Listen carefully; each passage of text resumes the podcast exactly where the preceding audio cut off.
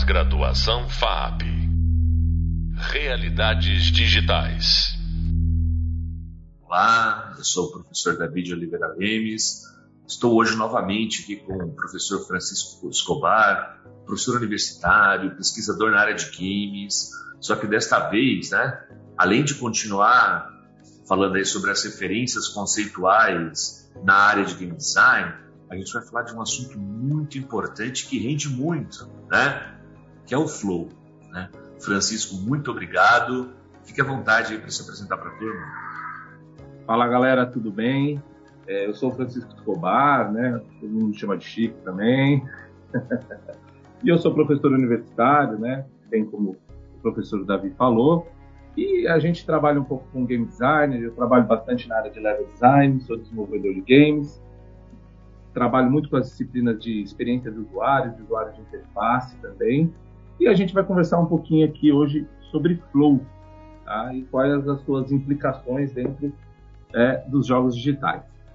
Legal, Francisco. Ó, no podcast anterior a gente já falou um pouco sobre Flow, mas a gente sabe que esse é um assunto assim extenso, um assunto importante e que se deixar aqui a gente fala por horas seguidas. Não é o caso, né? Mas vamos lá. Vamos pensar no, no, level, no game design, no projeto de jogo.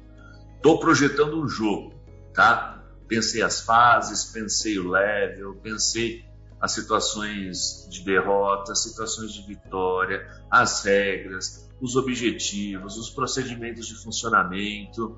No meio disso tudo aqui, ó, no game design, qual que é a função do flow?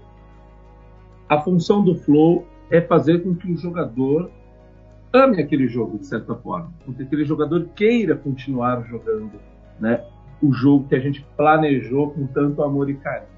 Né? A gente sabe, né, para os gamers, sejam aqueles que são mais casuais ou os mais hardcore mesmo, né, a gente pode gastar horas jogando videogame. A gente nem percebe que o tempo foi embora, né? E a gente tem aquela sensação de que era pouco tempo que havia se passado. Quando eu começo a fazer esse relato, né, é, é extremamente comum acontecer isso quando a gente está jogando videogame. Tá? Quando a gente nós nos dedicamos a jogar videogame. A gente não percebe, a gente passa a não perceber o tempo medido pelo relógio. Né? A gente vai, é, a gente traz ali uma dedicação exclusiva para aquele jogo, né? para aquilo que a gente está fazendo. Né? A gente fica com, aquela, com aquele semblante sério, quase estático, né, olhando para a tela e jogando. Isso é o estado de flow. Tudo isso que você citou, né, estética, mecânica, história, objetivos, regra, arena, cenário, né, tudo isso é muito importante para que a gente consiga estar dentro de um estado de flow. Mas na hora que o game design vai pegar todos esses elementos, chacoalhar e fazer uma vitamina que vai sair o nosso resultado, que vai ser um jogo, ele precisa começar, ele precisa entender alguns preceitos para fazer com que o jogo não se torne extremamente complexo ou extremamente fácil. Eu acho que essa medida é essencial para que a gente consiga, é, como game designers, fazer um jogo em que a pessoa queira jogar. Ó, vou dar um exemplo aqui, vamos voltar um pouquinho para trás, tá?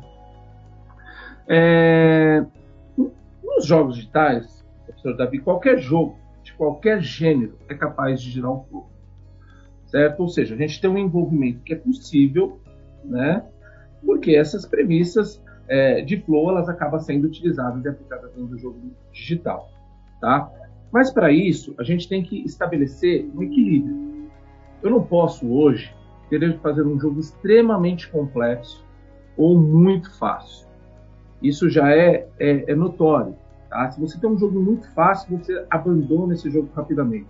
Se você tem um jogo que não é que é muito difícil, você simplesmente não se encontra em capacidade passada daquela, daquela etapa, você também vai abandonar esse, esse jogo, tá? É, e aí a gente pode é, falar um pouquinho dos jogos antigos. Vamos lá, tá? É, quando a gente estava na 85, 86, logo depois do crash, né, dos jogos digitais, a gente é, veio o NES, né? Ou Nintendinho aqui no Brasil, conhecido como Nintendinho. E aí eu posso citar alguns jogos de NES aqui, e você pode até me falar que se você falar, esses jogos aí eram meio complicados. né? Então, por exemplo, Castlevania, Contra, Mega Man, Double Dragon, Battletoads eram jogos extremamente complexos, extremamente difíceis. E eles são complexos e difíceis até hoje. Né? Não só o NES, Master System também, Indiana Jones, Ninja Gaiden, Dragon Crystal, Phantasy Star, são jogos complicadíssimos de, ter, de se terminar. E olha que interessante, o Indiana Jones ele é extremamente difícil de ser terminado, não porque ele é um jogo difícil, porque ele é um jogo mal feito. Então, o papel do game design é extremamente importante. Né? ET. ET é um jogo extremamente complicado de se, de se terminar. Por quê? Porque foi um jogo que teve que ser feito em pouquíssimas semanas, cheio de bug, de defeitos. Então, era praticamente impossível. Isso, um jogo mal feito, mal planejado, mesmo que ele possua todos os elementos possíveis, pode então levar uma pessoa a não entrar em flow. Mas aí você vai me perguntar, tá, os jogos antigamente eram difíceis, por quê? Porque a capacidade técnica dos cartuchos, né, não passavam de 32K, no máximo chegava a inacreditáveis 768K. Ou seja, era muito baixo, os jogos eram curtos. Os desenvolvedores tinham que fazer jogos complexos, os jogos não serem terminados rapidamente. Tá? Hoje a situação mudou. Hoje nós temos jogos difíceis. Então a gente pode falar de Demon Souls, Dark Souls 1 e 2, a gente pode falar de diversos Hollow Knight, Cuphead, né? Uma infinidade de jogos. Mas hoje a gente tem a possibilidade de continuar esse jogo. Dark Souls, por exemplo, né? Você salva o jogo, continua de onde parou. Na, antigamente os jogos não eram assim, não. Antigamente você tinha três continues, não era, Davi? Você tinha três continues, acabava o jogo, meu, já era, acabou. Acabou, é. come, começa de novo do zero. Ah, então, hoje isso mudou. Então, quando a gente vai trabalhar com um, um game design, tá, a gente tem que proporcionar para o jogador a possibilidade de ele poder ir e voltar, né, dele salvar o jogo e continuar depois. Isso é uma coisa que te ajuda a se manter no jogo. Agora, se a gente for falar, né, isso, né, eu não estou nem falando em estar em estado de flow. Como game design no desenvolvimento de um jogo, né, é, a função do game design é fazer com que o jogo ofereça, né, as possibilidades do jogador poder entrar em flow. Eu acho que é muito disso. Ou seja, é, vamos, por exemplo, né, a gente pode ajustar dinamicamente as dificuldades de um jogo por meio de inteligência artificial. Né? Antigamente a gente escolhia, não era? Easy, médio e hard. Isso era uma forma de você fazer com que houvesse uma aprendizagem do jogo. Eu jogava primeiro no fácil, depois no médio, depois ia para o difícil. Hoje não. Hoje a gente tem ajustes dinâmicos de dificuldade. O próprio joga, o jogo, quando percebe, é, a própria IA do jogo, quando percebe que você está conseguindo se desenvolver, ele vai ajustando a dificuldade por meio de modificações a partir da inteligência artificial, né, que, vai, é, que consiste ali em desenvolver um NPC com melhores habilidades, né, é, uma tela um pouco mais estruturada, né, se a gente for falar de jogos que têm procedurais, né, que criam mundos, conforme você vai se desenvolvendo, ele pode criar mundos mais complexos para você. Então isso existe um pouco. Então eu acho que é um pouco dessa, né, a, a função do game design em introduzir o flow. Né? Não depende só do game design, mas vai depender também, a gente vai falar depois, um pouquinho do ambiente que o jogador está inserido e como ele vai se entregar na jogatina. É, legal, Francisco. Então, pensa justamente nisso, né? Então, a gente pode, né, pegando o gancho que você falou, você falou jogatina, ou chamar de jogabilidade, é. né? É. Desculpem o termo, né? Desculpem o termo, né? Mas vamos chamar de jogabilidade né? Mas entendemos o que você quis dizer. Então a gente pode falar que o flow ele pode ser aplicado então na jogabilidade. Com certeza, né? O, o flow ele pode e deve ser aplicado na jogabilidade. Desde o primeiro momento em que você não tem um jogador em flow, você deve preparar o jogador para que ele consiga entrar num estado de flow. Por exemplo, eu fiz um, eu escrevi um, artigo, um capítulo, né, que falava sobre tutoriais, affordances e um pouco de flow. Ou seja, hoje a maioria dos jogos mostram para gente fases tutoriais. Essas fases são de extrema importância para que futuramente o jogador consiga atingir seu estado de flow, certo? É, a forma que a gente comentou da, da inteligência artificial e aprimorando o jogo também é uma situação em que a gente vai fazer com que o jogador tenha ferramentas, né, mesmo que inconscientemente, para entrar num estado de flow. Legal, Francisco. Olha só, agora assim, pegando esse gancho de novo, existe jogo sem flow ou não? Muitas vezes, essa é uma boa pergunta. Por quê? O jogo, a gente fala jogo sem flow. Eu acredito que qualquer jogo pode gerar um estado de flow. E aí vai depender muito da gente, né? Do agente. Se a gente for voltar lá no Affordance, não vai depender do agente e do ambiente ali que é o jogo. Por exemplo, vamos falar do Tetris. O Tetris. O que é o Tetris? Um monte de peças que caem numa determinada velocidade e que você precisa girar essas peças, encaixar essas peças e, e evitar que elas cheguem até o final. Basicamente, esse é o estado de flow. Né? É, estado, perdão. Basicamente, esse é a concepção do jogo. Como que eu posso alcançar o flow jogando Tetris? Existem campeonatos de Tetris em que a pessoa precisa de um nível de concentração altíssimo, em que os caras ali eles jogam Tetris por horas, né? Ou seja, existe uma técnica, existe uma, existem táticas para se jogar Tetris, né? E a concentração de quem joga o Tetris é tanta que ele se mistura com o jogo. Isso é entrar em flow. Ele está dentro de um canal de flow jogando Tetris. Isso é extremamente possível. Então, eu não posso falar que existe é, é, que não tem flow nos jogos, né? Mas é a quantidade, é, é, como eu interpreto o jogo enquanto eu estou jogando. Eu acredito que é muito nesse sentido, né? É, é o flow ele está ali no jogo, ele está tá permeando a gente ali. Se a gente vai entrar em estado de flow ou não, vai depender muito de como eu encaro aquela partida ou aquele jogo. Então, assim, então quando o flow, o flow não acontece, acontece o quê? Quando o flow acontece, eu entro num estado de experiência ótima. Eu me sinto bem jogando, eu não vejo o tempo passar, né?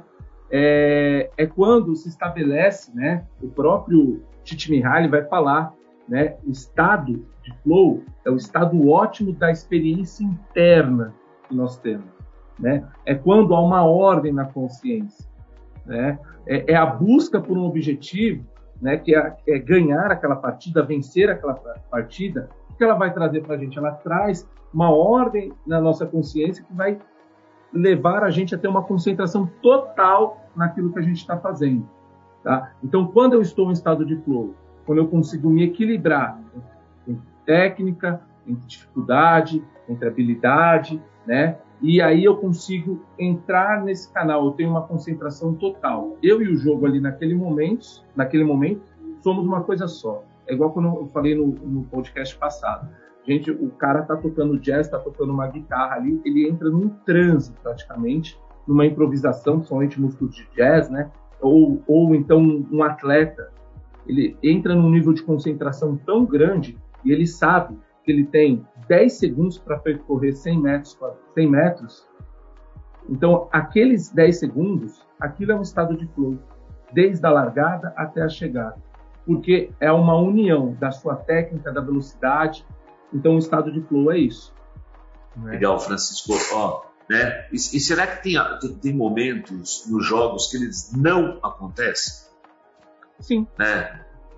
É, é muito comum, é, por exemplo, Tá? Vou pegar um exemplo aqui. É, eu tô o jogo do dinossauro, né? De quando estamos sem internet. Tá? Não necessariamente a gente vai entrar no estado de flow ali. Ou então eu estou numa fila de banco jogando um jogo muito famoso aí de alguns anos atrás, teve um hype de alguns anos atrás. Que é, não sei se você jogou 2048, né? Eu ficava ali, tô na fila do banco, né? Não vou no banco mais, mas em qualquer fila, vai. Muita gente jogou 2048, deve jogar até hoje, hein? Eu lembro que eu jogava tele, na TV, na TV, tinha 2048 na TV. Não, eu jogava o 2040, eu jogo até hoje, Davi. Esse é um dos jogos que eu mais. É o único jogo que eu tenho no celular instalado hoje, fora os milhões de jogos que meus filhos instalam, né? Mas o, o 2048 é um jogo que eu adoro, até acho que ele tem, ele tem uma técnica para ser vencido ali, não é aleatório, né? E é muito bacana. Mas é, eu posso estar jogando, por exemplo, God of War sem estar em um estado de flow. Por exemplo, sei lá, eu tô aqui, você está na minha casa, te convidei para jantar, né? Eu tô, a gente está conversando, eu peguei o, o Play 4, tô jogando.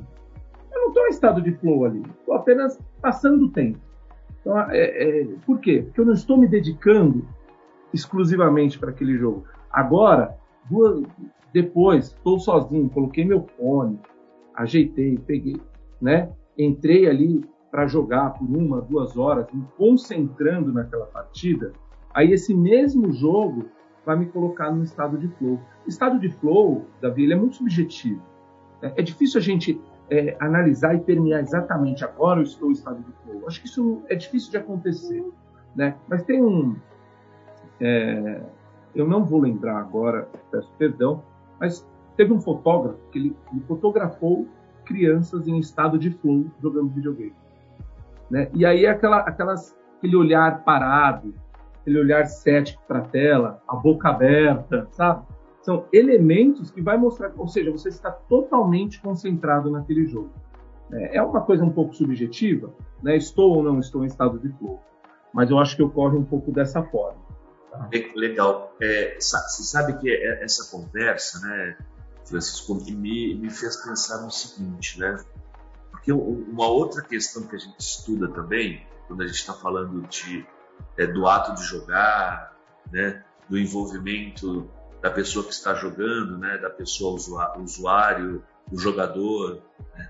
Tem um outro elemento também é, igualmente importante ao flow, que é a imersão, né?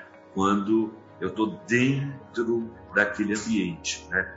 É, ou quando eu, quando eu, me sinto totalmente conectado com aquele ambiente. Né? Eu, eu vejo aqui, né, eu gostaria de conversar com você a respeito, a gente pode trocar uma figurinha a respeito disso. Eu acho que existe aí uma linha bem tênue, né, da imersão com o flow, né? Será que eu estou certo nisso que eu tô, né, que me ocorreu agora em função da sua fala? É, quando a gente fala em imersão, eu não consigo, é, eu sempre vou numa autora que chama-se Janet Murray, tá? Ela é até autora daquele Hamlet no holodeck, tá? E aí ela vai falar para a gente o seguinte, ela vai falar assim, ó, a imersão ela é um termo metafórico derivado da experiência física de estar submerso na água. Ela fala exatamente isso. Ou seja, a imersão, como ela, ela fala, né, é, imagina que você está é uma ação de mergulharmos em uma piscina, no mar, né? Nós ficamos envolvidos por uma realidade completamente estranha tão diferente quanto a água e o ar, se apodera de toda a nossa atenção, de todo o nosso sistema sensorial. A gente tem um mundo de sensações totalmente diferente quando nós estamos imersos dentro da água. Agora eu vou transportar isso para dentro do, dos jogos digitais, para dentro do flow. O flow não é também um termo metafórico derivado da experiência física de estar submerso na água? A imersão é fruto do flow. Quando nós estamos em flow, nós estamos imersos. A imersão, é, é, ela é, é um movimento que vai causar um desligamento da nossa realidade naquele momento. Ela vai nos transportar, é o círculo mágico do Yuzinga. A, a imersão ela vai nos transportar para uma nova realidade, um novo lugar a ser explorado. Como, por exemplo, a Janet Murray falou, o fundo do mar. Né? Então eu acredito que não só eles têm, é, é, eles não estão só muito próximos, como um depende do outro. Né? Se eu estou em flow, eu estou imerso. Muito bacana. Sua fala me, me, me fez lembrar de um de, um documentário que eu assisti há algum tempo, né? Não sei, na verdade, se essa fala está no documentário ou se eu, se eu vi isso numa entrevista, e obviamente eu posso comentar algo errado aqui, mas eu vou tentar passar o que eu entendi, o que a pessoa disse, né? O documentário em questão era sobre o Ayrton Senna, né? E numa dada entrevista, né, ele ele disse algo mais ou menos assim. Eu posso ter, as minhas palavras elas podem aí estar erradas, mas o sentido é mais ou menos esse, né?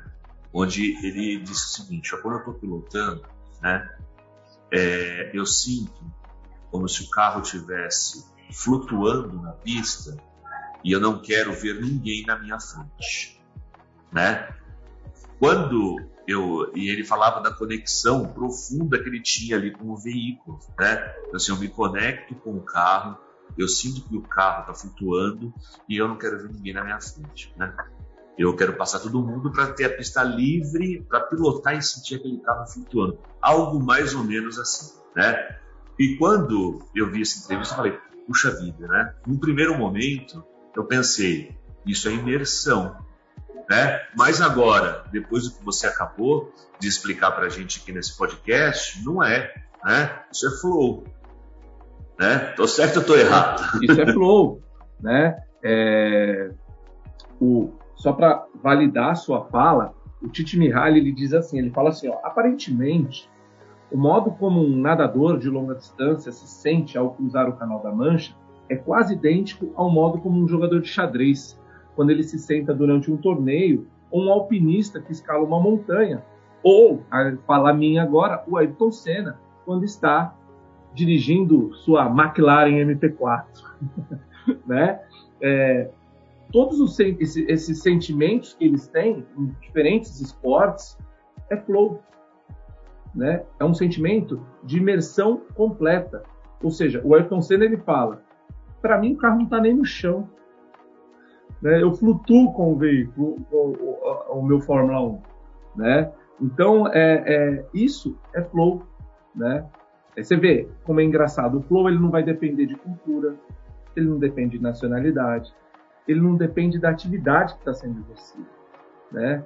Ele, ele, é, todas essas condições que a gente colocou, desde um cara que está numa montanha lá, no Everest extremo, até um, um, um, jogador de xadrez, eles conseguem entrar em condição de flow.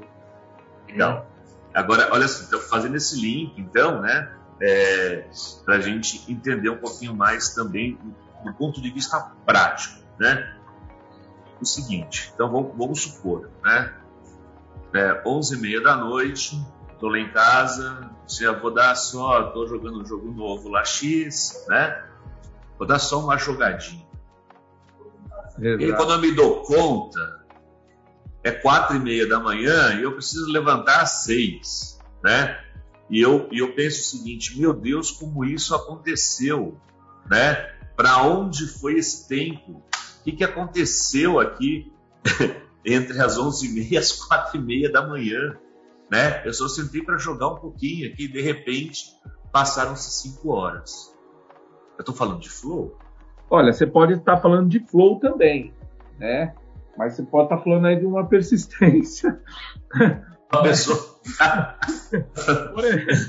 Pessoal muito persistente, né? É, eu, eu, acontecia muito isso comigo quando eu é, jogava FIFA. Isso 10 anos atrás, 8 anos atrás, né? Foi a época que eu joguei bastante FIFA. Tá? Eu passava a madrugada inteira jogando e, hoje analisando, não necessariamente eu estava em estado de flow.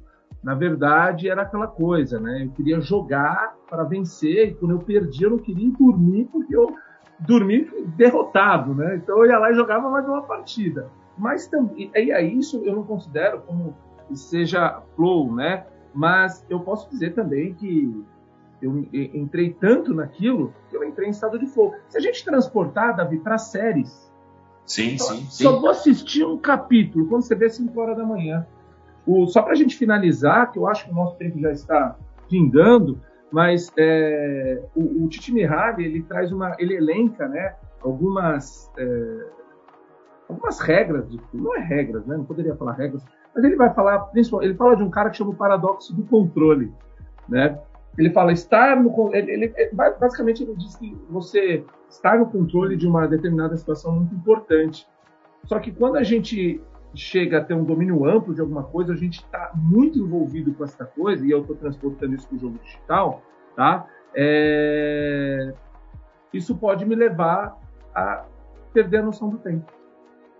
Então eu perco a noção desse tempo, que é exatamente aquilo que a gente conversou é, anteriormente.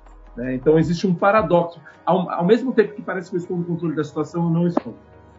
Legal, Francisco. Novamente a gente podia ficar a tarde inteira ah, aqui conversando sobre esse assunto.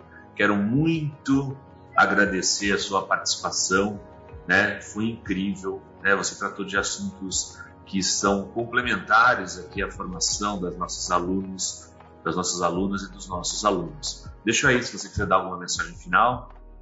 Eu gostaria de agradecer a todos. Continuem estudando jogos digitais, continuem estudando games. Lembre-se, né? O jogo ele não é só programação. Né? Existe um monte de outras situações que vão levar o seu jogo a ser jogado, tá certo? E é isso aí. Pensando sempre na experiência do usuário. Do Legal. Legal. Você acabou de ouvir mais um podcast sobre jogos, né? dessa vez com o professor Francisco Escobar. Sobre esse tema, convido você a saber mais do Hub de Leitura, o nosso e-book, e nos livros de desenvolvimento de personagens e narrativas para jogos digitais e desenvolvimento de games, indicados no e-book aqui da disciplina. O próximo podcast, O que faz um bom level design, irá abordar temas como level design como uma ferramenta usada durante o desenvolvimento de jogos, além de outros temas que irá te ajudar a entender cada vez mais esse complexo e apaixonante universo dos games. Até breve. Pós-graduação FAP Realidades Digitais